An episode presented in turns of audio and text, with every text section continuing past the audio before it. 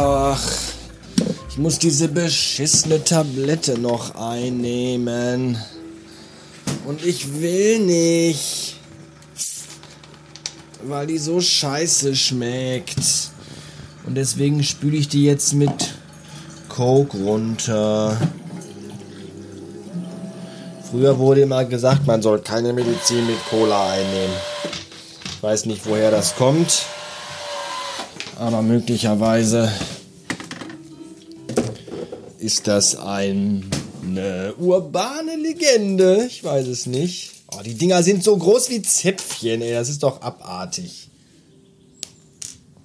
Kann man doch gar nicht an. Die, die, die riechen wie.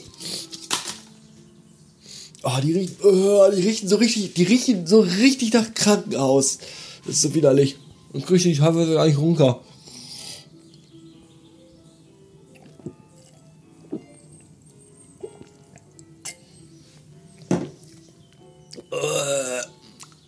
Andere Hälfte.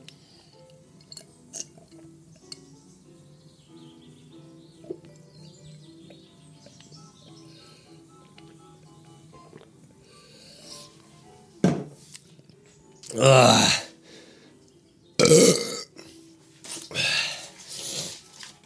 Oh Gott, sind die widerlich.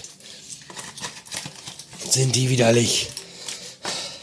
Sind die, die sind, die sind so widerlich. 382 Beats und ich bin heute auf dem Weg nach Hessen. Das ist das Bundesland, das ich immer mit äh, Rheinland-Pfalz verwechsle. Das heißt, immer wenn ich sage, oh, ich bin in Hessen, bin ich eigentlich immer in Rheinland-Pfalz. Diesmal bin ich aber wirklich in Hessen. Ich habe das gerade nochmal kontrolliert und ähm, ja, muss da Dinge und Sachen erledigen. So. Neulich habe ich einen sehr guten Film gesehen. Ähm, Im ZDF, ZDF Montagskino. Das ZDF Montagskino, das sind immer Filme für Leute, die keine Arbeit haben. Oder Nachtschicht, oder ich weiß es nicht, weil die kommen irgendwie immer so zwischen 11 und also 23 und 2 Uhr nachts laufen die so. Da ist jeder normale Mensch ja nicht an Schlafen weil nächsten Tag klingelt ja um 6 der Wecker. Aber da ich äh, am Tag darauf äh, Homeoffice geplant hatte und eh ein bisschen länger pennen wollte, habe ich mir gedacht, ach komm, guckst du mal rein.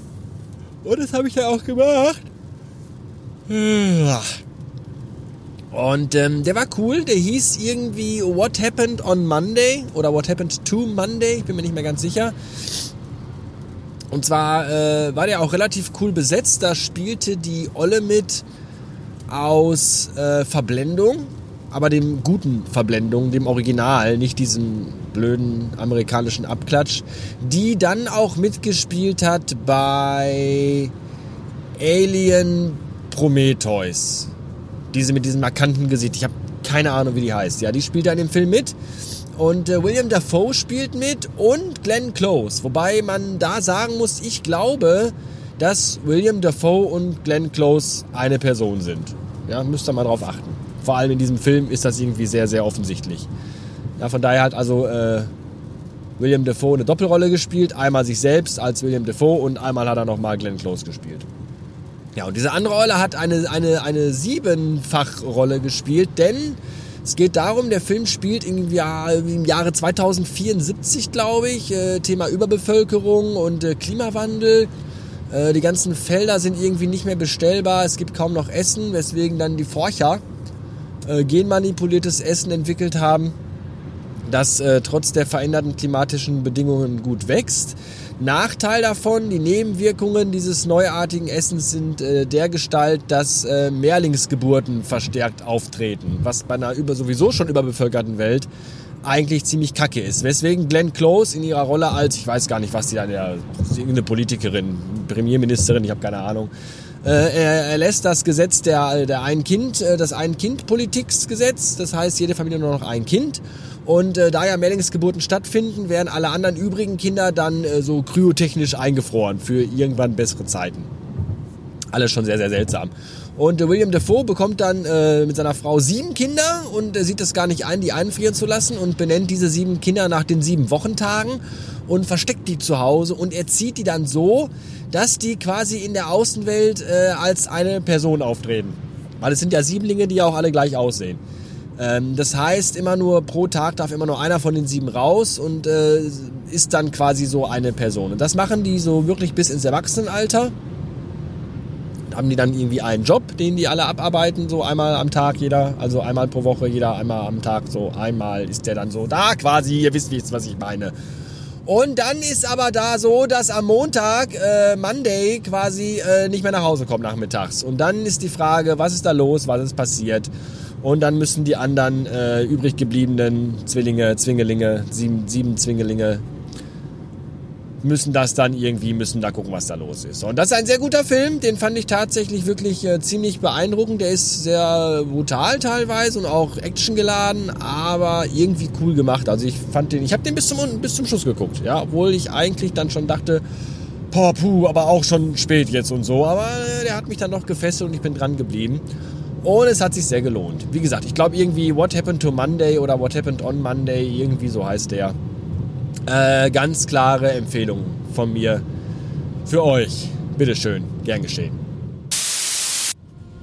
Numi Rapace oder Rapatze oder, oder Rapante heißt die Schauspielerin, die ich meinte. Ich habe jetzt extra für euch nochmal nachgeguckt. Die hat nämlich gespielt, unter anderem die Lisbeth Zalando, Zalanda, Zalaman, Salamander, Lis, Lisbeth Salamander aus der äh, Stieg Larsson Millennium Trilogie.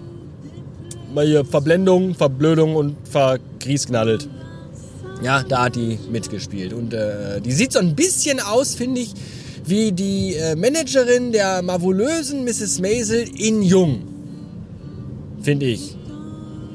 Die, die Original, also die Schauspielerin, die übrigens die äh, Managerin von Mrs. Maisel spielt, das ist übrigens die gleiche, die ihre Stimme der Mutter aus äh, Family Guy leiht. Und so schließt sich der Kreis. Könnte ich jetzt sagen, wenn Family Guy irgendwas mit dem Film zu tun hatte, hätte, den ich gerade besprach, besproch, besprach, erzählt habe. Hat er aber überhaupt nicht.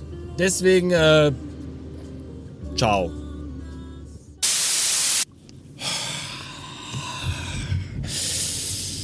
Leute, nochmal. Für alle. Wenn man auf einer Straße 50 km/h fahren darf, dann muss man nicht an einem stationären Blitzer auf 38 km/h runterbremsen. Wirklich, muss man nicht. Man darf sogar mit 52 km/h an dem Blitzer vorbeifahren.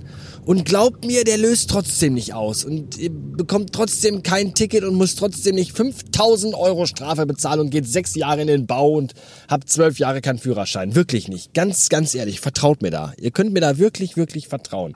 Einfach weiter 50 fahren und alles ist gut. Weil, äh, steht auf dem Schild 50. Dann, dann darf man das auch fahren. Wirklich, glaubt mir. Versprochen. Ich verarsche euch nicht.